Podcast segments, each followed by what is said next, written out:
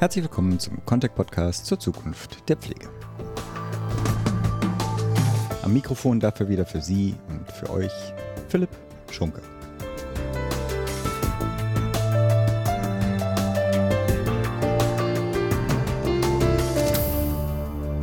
In der heutigen Episode lassen wir uns von einem Modellprojekt zum Thema PPM 2.0, also Pflegeprozessmanagement 2.0, in der stationären Altenhilfe berichten. Wie also eine Pflegeorganisation, konkret hier das Ernst-Christoffel-Haus, sich neu aufstellt, sich neu denkt und auch, so viel kann ich verraten, die Vorbereitung auf die PBM kommt zur Sprache. Neben auch Torten.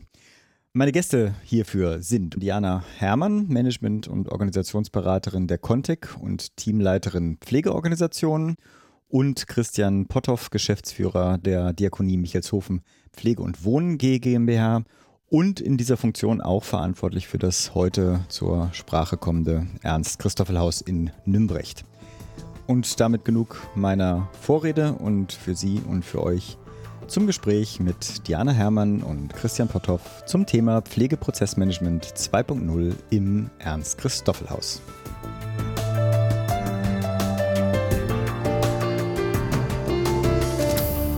Ich begrüße meine beiden Gäste, Diana Herrmann und Christian Potthoff. Hallo. Hi. Hallo Philipp. Diana, fangen wir mal bei dir an. Wir sprechen ja heute über einen Ansatz, das für mich immer noch schwierige Wort Pflegeprozessmanagement, PPM, und zwar konkret in der stationären Altenhilfe, das neu aufzustellen. Holen mich und unsere HörerInnen auch mal ab. Warum ist das überhaupt jetzt so wichtig oder warum reden wir heute überhaupt über dieses Thema? Genau, also ich glaube, in der Pflege ist allen bekannt, warum wir gerade darüber reden, nämlich einfach aus dem Grund, dass wir uns gerade mit der Personalbemessung sehr intensiv auseinandersetzen. Jedoch bin ich der Meinung, dass wir uns schon vor vielen Jahren hätten darüber Gedanken machen müssen, wie wir die Pflege neu organisieren und auch das Management. Dann wären wir vielleicht teilweise nicht bei den, ich sag mal, wirklich defizitären Situationen, in denen wir uns jetzt gerade befinden, nämlich Personal zu finden, hm. auch kompetente Managementpersonen zu finden, die dieses hochkomplexe Konstrukt auch leiten und führen können. Und aus diesem Grund ist es so, dass wir uns sehr intensiv mit dem Thema Pflegeprozessmanagement jetzt gerade auch auseinandersetzen, weil wir im Zuge der Personalbemessung des 113c SGB 11 uns einfach auch mit Kompetenzen auseinandersetzen der einzelnen Personen und Menschen, mhm. die in der Pflege agieren. Und das ist etwas Neues, was die Pflege bis dato so gar nicht kennt. Und dementsprechend muss sich das mittlere Management neu aufstellen und eben kompetenzorientiert auch agieren. Wie unterscheidet sich denn jetzt PPM 2.0 von so einer klassischen Pflegeorganisation? Ja, wir haben uns den Namen Pflegeprozessmanagement 2.0 ja bei der Contec sozusagen ausgedacht. Mhm. Wir sind darauf gekommen, einfach aus dem Grund, weil wir gesagt haben, die jetzige Managementorganisation, sprich Pflegeprozessmanagement 1.0, ist aufgebaut auf der Ebene der Wohnbereichsleitung und der Pflegedienstleitung.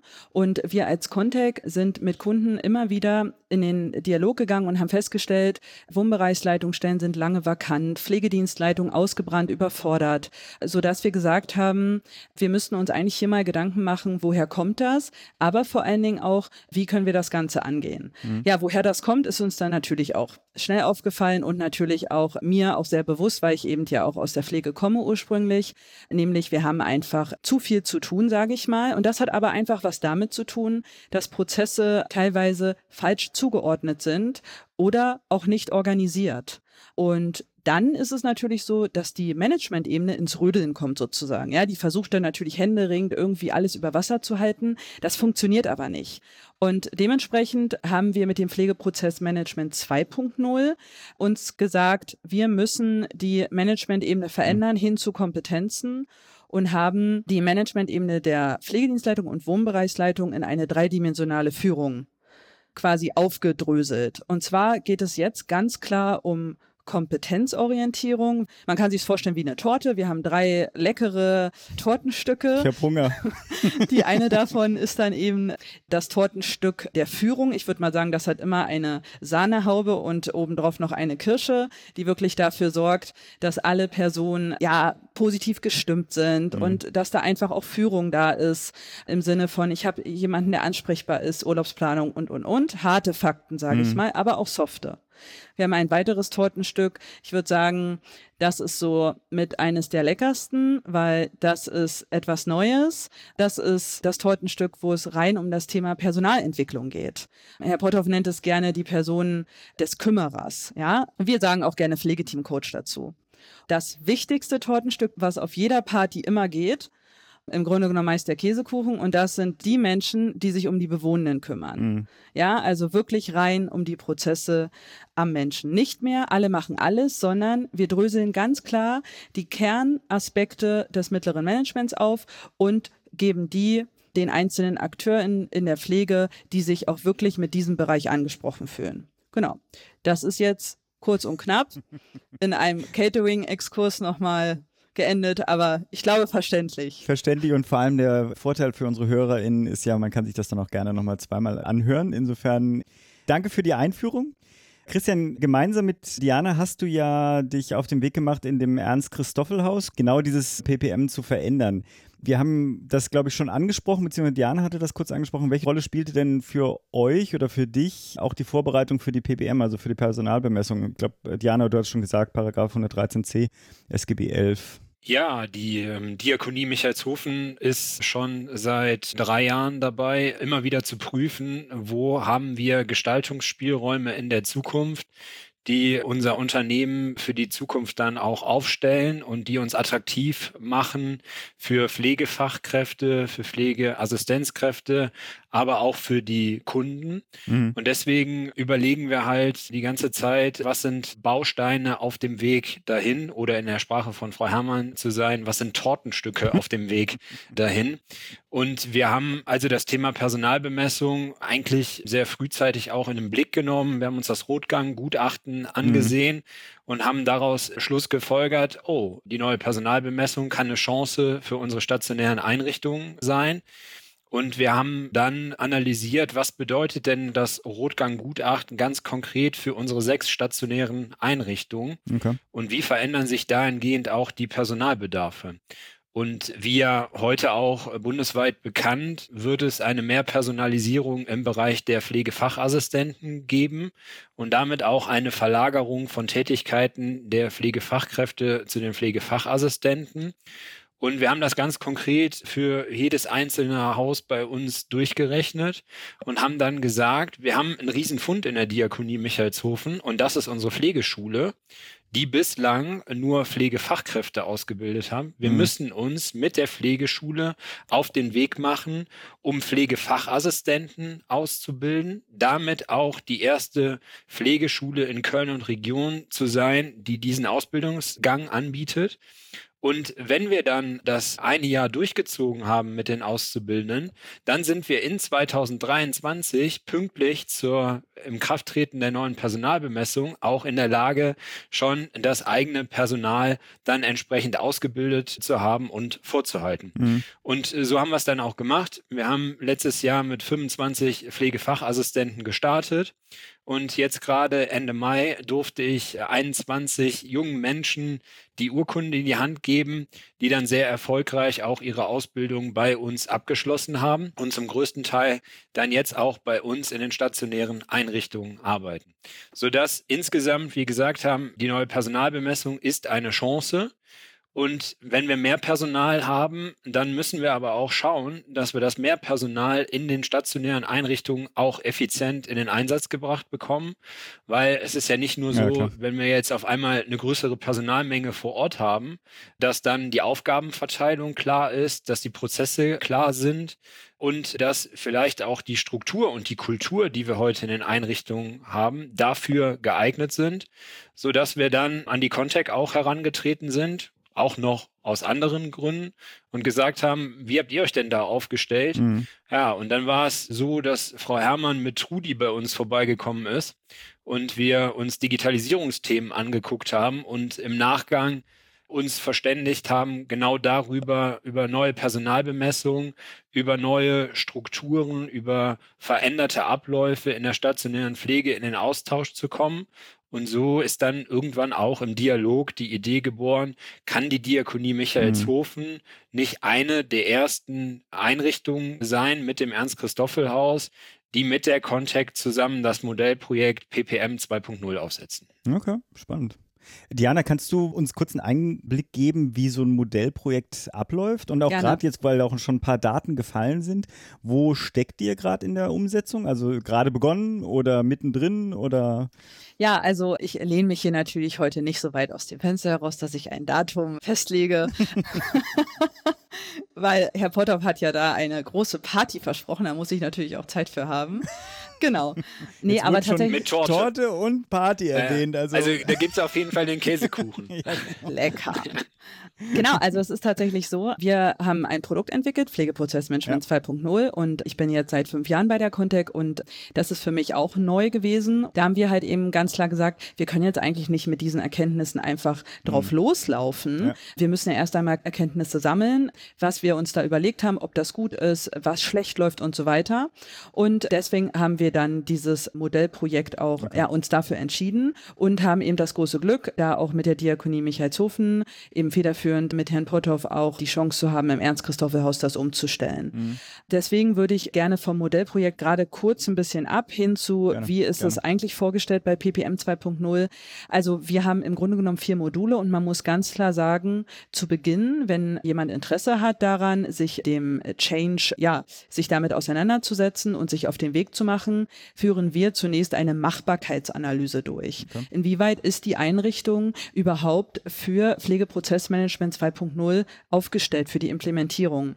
Denn Pflegeprozessmanagement 2.0 setzt wie jede Veränderung voraus, dass bestimmte Faktoren gesetzt sind dass die Leitungspositionen besetzt sind, dass einfach auch Prozesse von den Pflegekräften gelebt werden.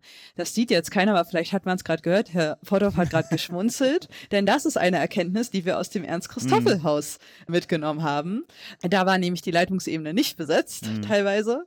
Genau, und dann im weiteren Verlauf, wenn wir festgestellt haben, oh ja, die Einrichtung ist bereit dafür, dann starten wir mit einer intensiven Workshop-Phase, um erst einmal die Mitarbeitenden quasi auch mitzunehmen. Was bedeutet eigentlich Veränderung? Was bedeutet eigentlich kompetenzorientiertes mhm. Agieren, was bedeutet es eigentlich, die Management-Ebene mal neu aufzustellen. Und sobald dieses Wissen im Grunde genommen da ist, wir feststellen, oh ja, da ist eine Annahme da, dann gehen wir wirklich in die Implementierungsphase und das ist eine sehr intensive Phase, wirklich mit operativer Begleitung vor Ort in der Einrichtung, die Pflegekräfte begleiten, Dienstzimmer entrümpeln, gehört vielleicht auch okay, dazu. genau, es geht wirklich darum, Ordnung zu schaffen. Mhm. Wenn man die Ordnung an seinem Arbeitsplatz nicht hat, dann kann ich auch im Kopf nicht organisiert sein. Im weiteren Schritt ist es dann so, dass wir am Ende in die Nachhaltigkeitsphase gehen.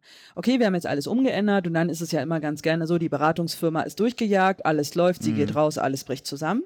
Und da wollen wir eben mit dem letzten Modul die Einrichtung weiterhin begleiten, mhm. weil man darf eine Sache natürlich nicht vergessen. Wir kommen da rein mit vielen Ideen.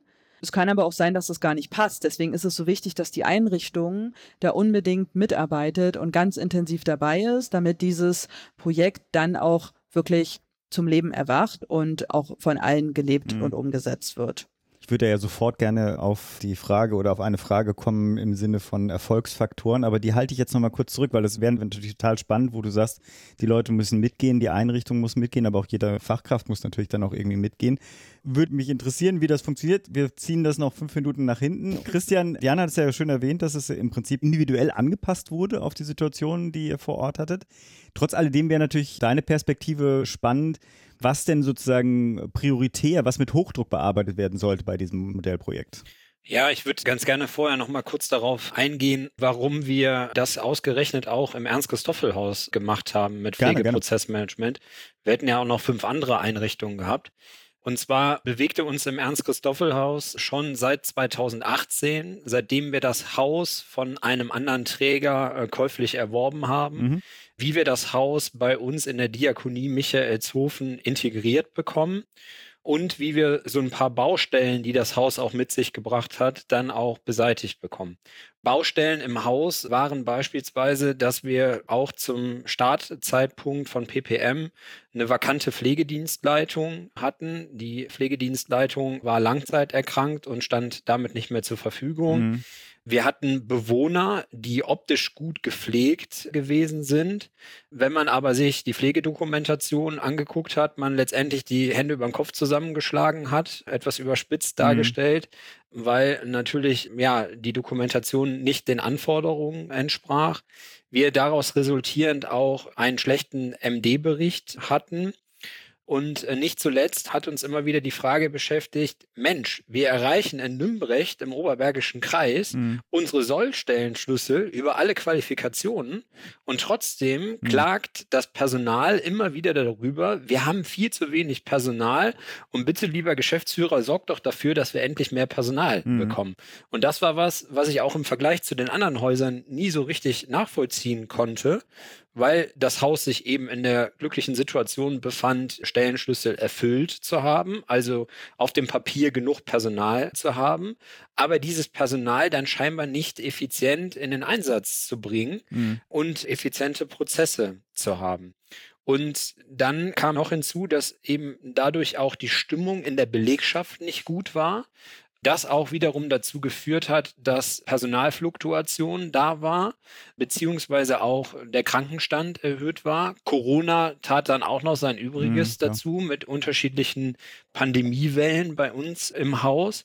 Und unterm Strich, wenn ich mir die Zahlen angeguckt habe, habe ich immer wieder festgestellt, ja, nicht nur Defizite in den Prozessen, sondern auch Prozessergebnis, sprich monetäres Prozessergebnis ist dann auch mhm. defizitär. Und wir hatten ein Defizit von 200 bis 300.000 Euro pro Jahr, was das Haus alleine verursacht hat. Sodass das insgesamt Baustellen waren, die mich dann auch dazu bewogen haben, wirklich hier die Hilfe der Contec in Anspruch zu nehmen. Und am Anfang war es auch so, dass Frau Herrmann mir natürlich PPM vorgestellt hat und ich erstmal da saß und dachte, oh, jetzt doch nicht PPM mit so einem riesen Change-Prozess. Mhm.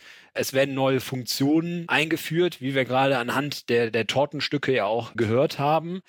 Und wir werden Abläufe verändern, wir werden eine stationäre Tourenplanung implementieren. Aber wir haben doch ganz viele Baustellen aus der Vergangenheit heraus. Und für mich war das dann so, wie passt das denn jetzt überhaupt zusammen? Mhm. Und übernehmen wir uns nicht auch mit einem so großen Change-Prozess? Und darüber haben wir auch mit der Einrichtungsleitung und der Geschäftsbereichsleitung, Frau Herrmann, Herrn Weiß, unterschiedliche Gespräche geführt. Und es gab eine Schlüsselsituation dann auch in meinem Denken, nämlich die Situation des Pflegeteamcoach. Frau Herrmann bezeichnete die Position gerade als bestes Tortenstück. was am besten auch schmeckt. Und das war tatsächlich eine Position, die sehr, sehr gut in meine Strategie reinpasst, weil ich zum damaligen Zeitpunkt eben aufgrund von unterschiedlichen Analysen, die wir auch im Unternehmen durchgeführt haben, in der Überlegung war, wie schaffen wir es, den Mitarbeitern, die in ihrem Alltag viel Menschlichkeit im Umgang mit dem Kunden, aber auch im Umgang untereinander an den Tag legen. Wie schaffen wir das, dass das Unternehmen mhm. eben auch sehr, sehr menschlich zu den Mitarbeitenden und den Leitungskräften ist und genau diese Komponente dann auch im Alltag bedienen kann. Und deswegen habe ich mich gedanklich da auf den Weg gemacht, im Unternehmen Kümmererstellen okay. zu implementieren. Und die erste Kümmererstelle, die wir geschaffen haben, war eine zentrale Praxisanleitung, die sich insgesamt um Auszubildende kümmert bei der Diakonie, aber auch um die koordinierende Praxisanleitung. Und PPM sieht genau diese Kümmererposition in der Funktion des Pflegeteamcoach auch vor, sodass ich gedacht habe, ja, das Thema Menschlichkeit und Kümmern um unser Personal mhm. in der Intervention zu begleiten, zu gucken, hat das Personal die richtigen Fähigkeiten, fehlen da Pflegehilfsmittel oder was fehlt oder was wird benötigt, um wirklich auch glücklich und zufrieden und einen guten Job bei der Diakonie Michaelshofen zu machen das war genau das, was ich dann in dieser Position gesehen habe und gedacht habe, ja, mhm. irgendwie passt das zusammen. Und lass uns doch PPM dann auch tatsächlich bei der Diakonie Michaelshofen einführen. Und auch nochmal so, was ist vielleicht anders in, in dem Projekt als jetzt vom Standard? Generell muss man an der Stelle sagen, ist das Vorgehen der Contec in Person von Diana Herrmann schon ziemlich abweichend vom normalen Beratungsstandard. Okay Und was mich dann auch mit dazu bewogen hat, das Thema anzugehen, weil mir ist es wichtig, dass ein Berater nicht im dunkelblauen Kostüm oder im dunkelblauen Hosenanzug mit dem Aktentäschchen in die Einrichtung kommt und da den Besserwisser raushängen lässt, sondern dass eben Beratung auf Augenhöhe stattfindet, dass man die Pflegekräfte abholt dort, wo sie sich gerade befinden, dass man ihre Sprache spricht und dass man es eben versteht, die Leute auf dem Weg einer großen Veränderung auch mitzunehmen. Und da ist Diana Herrmann für mich das Sinnbild dafür von Beratung 2.0 sodass ich ihr da voll und ganz vertraut habe und wir von vornherein uns auch einig waren, wenn wir das im Ernst-Christoffel-Haus der Diakonie Michaelshofen durchziehen, dann machen wir das unter Beteiligung der Mitarbeitenden unter Beteiligung der Mitarbeitervertretung mhm. mit maximaler Transparenz im Prozess und über die nächsten Prozessschritte.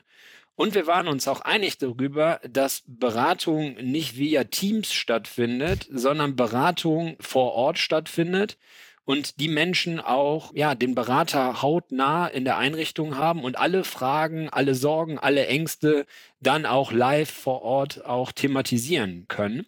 Und so haben wir uns dann tatsächlich gemeinsam auf den Weg gemacht, sind gestartet mit einem Auftaktveranstaltung, wo alle Mitarbeitenden eingeladen okay. waren, wo wir das Projekt vorgestellt haben, wo wir aber auch schon Sorgen und Ängste thematisiert haben. Ich hatte dann die Hausaufgabe mit auf den Weg gekriegt, die Mitarbeitervertretung einzubinden. Auch das haben wir gemacht, der Mitarbeitervertretung auch aufgezeigt, was hat das für einen Mehrwert, nicht nur fürs Ernst-Christoffel-Haus, sondern auch für die anderen Einrichtungen der Diakonie Michaelshofen. Mhm. Was hat das auch für euch als Mitarbeitervertretung für einen Mehrwert? Weil es ist doch cool, wenn wir Klar. sagen können, wir haben hier ein gemeinsames Modellprojekt gemacht, an dem auch die Mitarbeitervertretung beteiligt war. Und letztendlich hat die Mitarbeitervertretung damit auch indirekt dazu beigetragen, dass es Kümmererstellen bei der Diakonie Michaelshofen gibt. Also es waren ganz viele unterschiedliche Aspekte, die damit eingeflossen sind.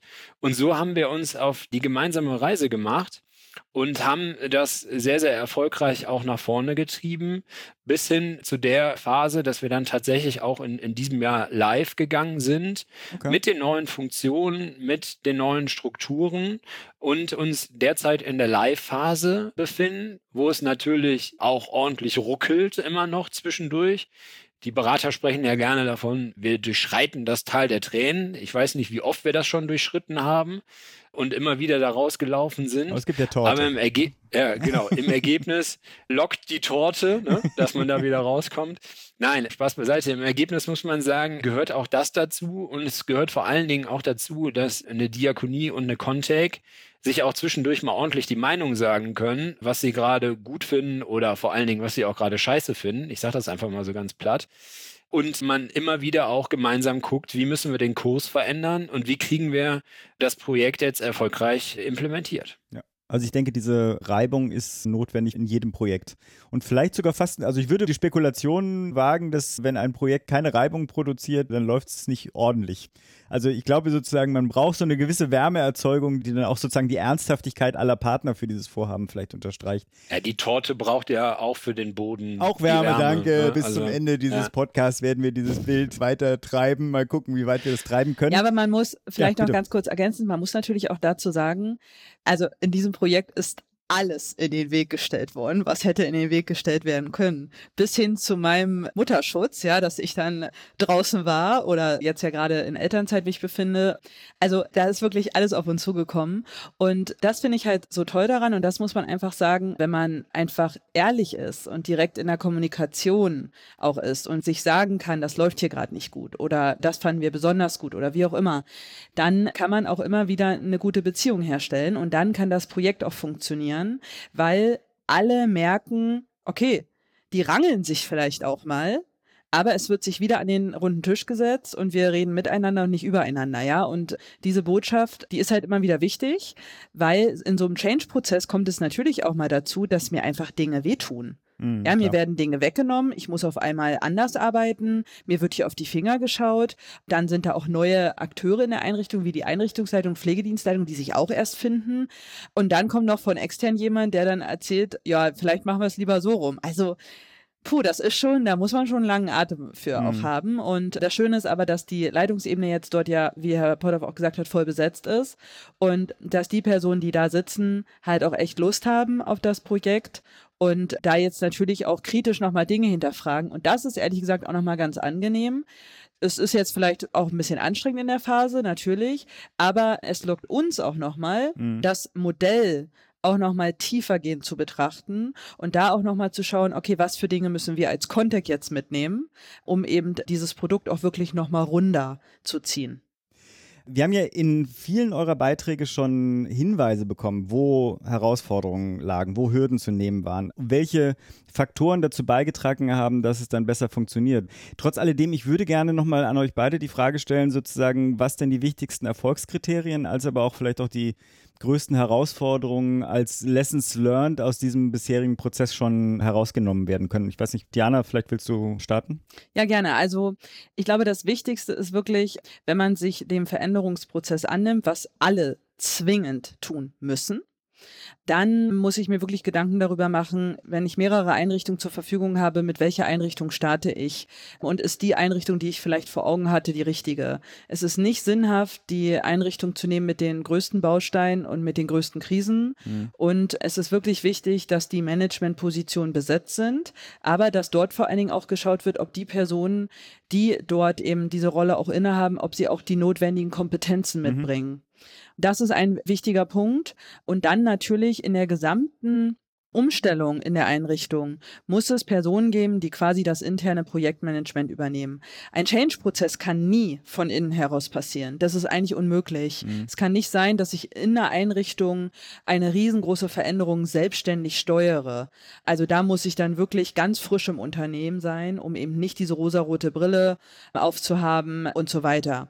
Aber ich glaube, die wichtigsten Parameter sind da dann eben wirklich auch Projektmanagement-Skills mitzubringen und auch ein ganz hohes Maß an Kommunikation, um eben auch Vertrauen und Verbindlichkeit auszustrahlen. Mhm. Das sind aus meiner Sicht die wichtigsten Aspekte. Ich weiß ja nicht, was Herr Potthoff dazu sagt. Also ich habe genau sechs Punkte, die okay. aus meiner Oha. Sicht wichtig sind. Teilweise auch schon genannt. Also essentiell Beteiligung Mitarbeiter und Mitarbeitervertretung, weil es auch im weiteren Verlauf immer wieder Dinge gibt, die MAV zustimmungspflichtig auch sind. Und von daher macht die Transparenz von Anfang an da Sinn. Dann haben wir eben auch schon mal gesagt, bei uns waren nicht alle Leitungspositionen besetzt oder auch während des Modellprojektes ist dann die Einrichtungsleitung beispielsweise noch ausgeschieden.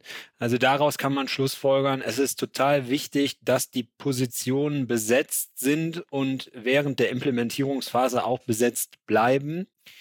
Dann so ein bisschen auf der softeren Seite Vertrauen und Verbindlichkeit. Mhm. Also die Mitarbeitenden müssen Einrichtungsleitung und Geschäftsführung vertrauen. Andersrum genauso aber auch das Vertrauen zwischen Diakonie und Contec, was mhm. sich natürlich auch über das Projekt hinweg aufgebaut hat, ist aus meiner Sicht wesentlich.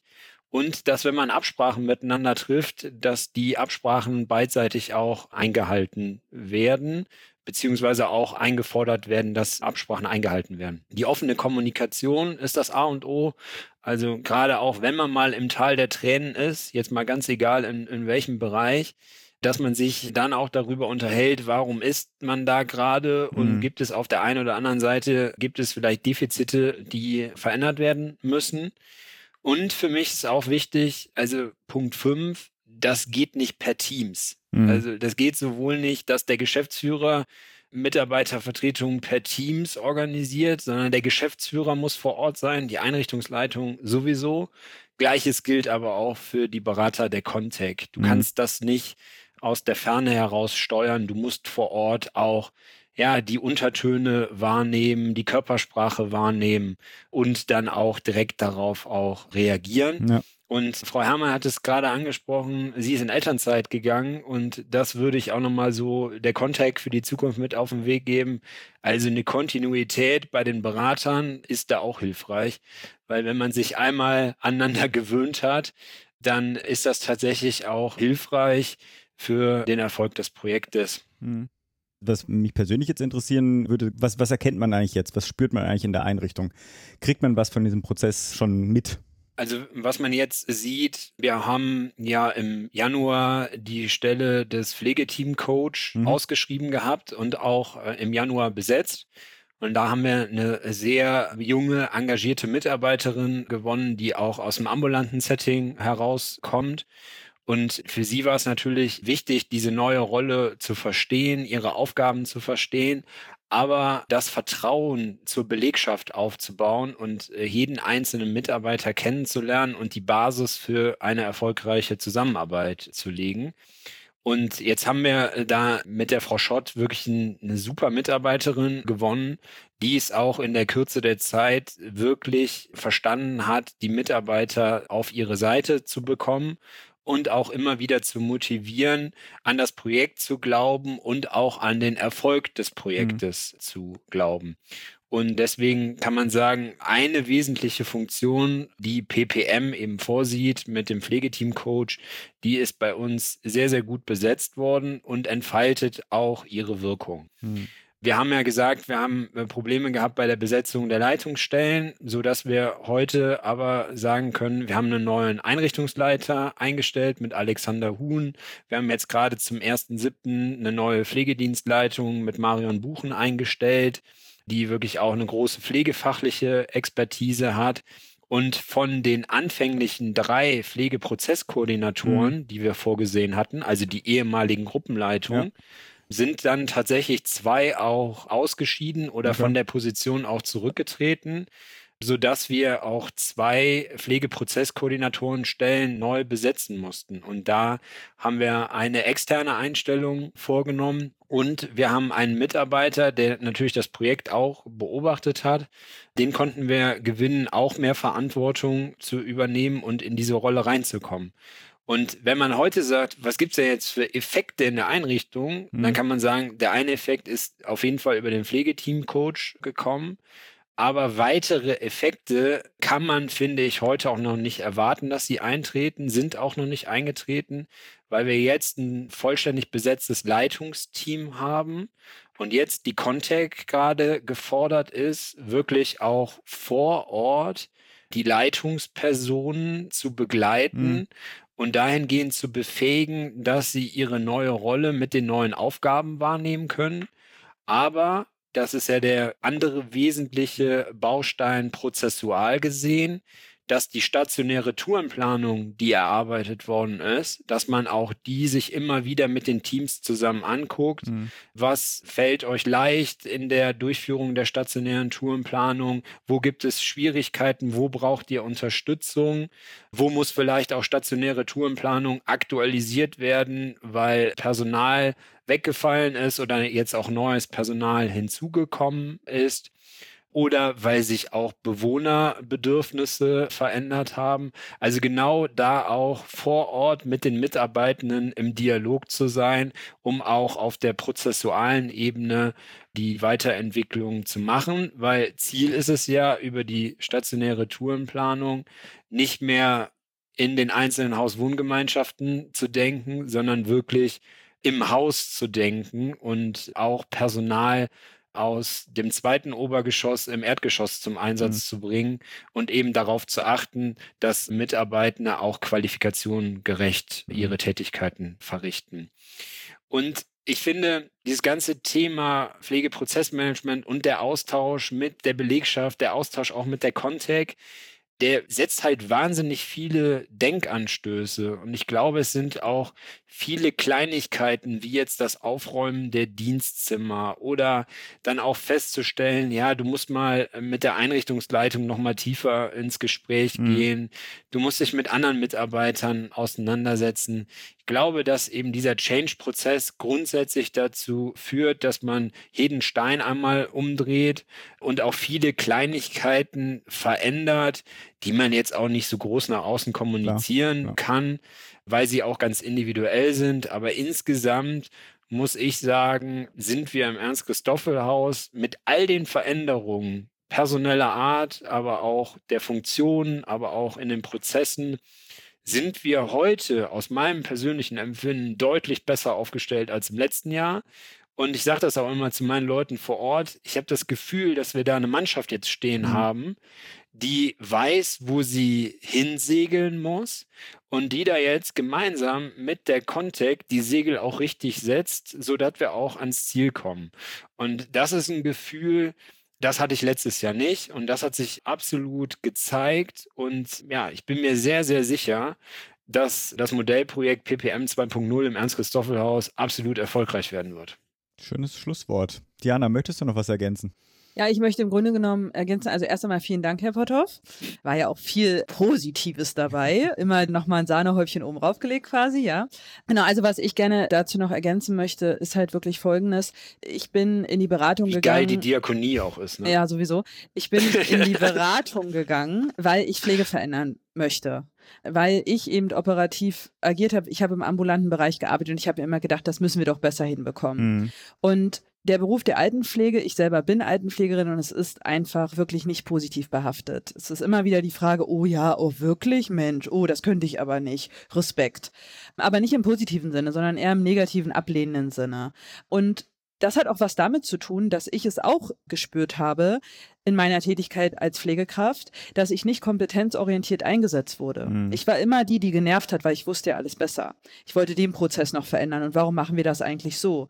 Und das ist auch das, was, glaube ich, immer wieder in der Pflege passiert. Kompetente, engagierte, motivierte Personen verharren oder aber sind dann wirklich demotiviert, weil sie in ihrem, in ihrem Können gar nicht gesehen werden. Und PPM 2.0 gibt eben wirklich den Anlass dazu, Menschen mal nach ihren Kompetenzen einzuschätzen mhm und eben wirklich zu schauen, wer kann hier was und wie können wir diese Person individuell in unsere Gesamtorganisation einsetzen, so dass nicht mehr alle alles machen, sondern wirklich die Personen das machen, was sie auch gut können. Das bedeutet natürlich im Umkehrschluss nicht, dass dann die Personen nicht mehr gepflegt werden. Das hört man ja auch immer wieder, sondern dass man wirklich einfach aber schaut, was kann ich besonders gut und wie können wir das in den Fokus setzen. Dann vor allen Dingen auch noch mit der Unterstreichung der Personalbemessung. Mit mehr Personal kann ich natürlich auch nochmal kompetenzorientierter agieren. Hm. Das ist ein schöner Punkt. Ich wundere mich so ein bisschen, dass in dem ganzen Gespräch ein Begriff noch gar nicht gefallen ist, der meines Erachtens da wunderbar reinpassen würde, ist nämlich Arbeitgeberattraktivität. Ne? Also ich habe das Gefühl zumindest aus den Erläuterungen von euch beiden, dass das natürlich für Fachkräfte ein äh, deutlich angenehmeres, attraktiveres Arbeitsumfeld ist. A, wo ich kompetenzorientiert eingesetzt werde, wo ich aber auch gewürdigt werde, wo ich vielleicht auch in einem Change, ich finde sogar den Change-Prozess für den einen oder die andere Fachkraft einen spannenden. Ich komme nicht in etablierte Strukturen im Sinne von, das machen wir schon immer so, sondern ich kann teilnehmen an diesem veränderten Prozess. Trotz alledem, irgendwann müssen wir hier den Sack zumachen. Aber Philipp, ich finde das cool, dass du auch noch ein paar Sahnehäubchen auf die Torte setzt. Also. Dieses, wenn wir nicht alle eine Torte kriegen, ja, dann machen wir hier was falsch. So, jetzt aber, trotz alledem, der Sack zu oder die Torte ist aufgegessen, für heute zumindest. Euch beiden herzlichen Dank für die Einblicke, die ihr mir gegeben habt, die ihr den Zuhörerinnen gegeben habt. Christian, ich würde auf jeden Fall nochmal dich sozusagen warm halten wollen, weil ich glaube, es ist für alle interessant, hier nochmal ein Update zu bekommen, sozusagen so ein Lagebericht, wie sich das entwickelt, dieses Projekt. Diana, ich nehme an, deine Kontaktdaten findet man äh, sowohl auf der Contact Homepage als auch in den Show Notes. Die würde ich gerne mit reinnehmen, dass Menschen, die an so einem Projekt auch Interesse haben, dann auch mit dir Kontakt aufnehmen können. Jetzt aber an euch beide herzlichen Dank für natürlich den Input, aber auch das Wichtigste, was ihr habt, nämlich eure Zeit und auf bald. Vielen Dank, Philipp, auch an dich. Und falls Interesse bestehen sollte, können Herr Potthoff und ich auch gerne in den Dialog treten mit Ihnen. Ja, also von meiner Seite auch ganz herzlichen Dank, Philipp. Schön, dich kennengelernt zu haben heute. Die Diakonie hat das Thema, was interessant ist. Wir haben aber auch noch ganz viele Zukunftsthemen, die auch noch interessant sind. Also von daher kannst du da gerne cool. mich warm halten, wie du gerade so schön gesagt hast, und gerne auf mich zurückkommen. Und gerne. auch wenn die Hörerinnen und Hörer Interesse haben, hier mit dem Träger in den tieferen Austausch über das Projekt zu gehen, auch gerne meine Kontaktdaten veröffentlichen. Machen wir in die Shownotes. Wunderbar. Super, danke. Auf Ciao. Bald. Ciao. Ciao.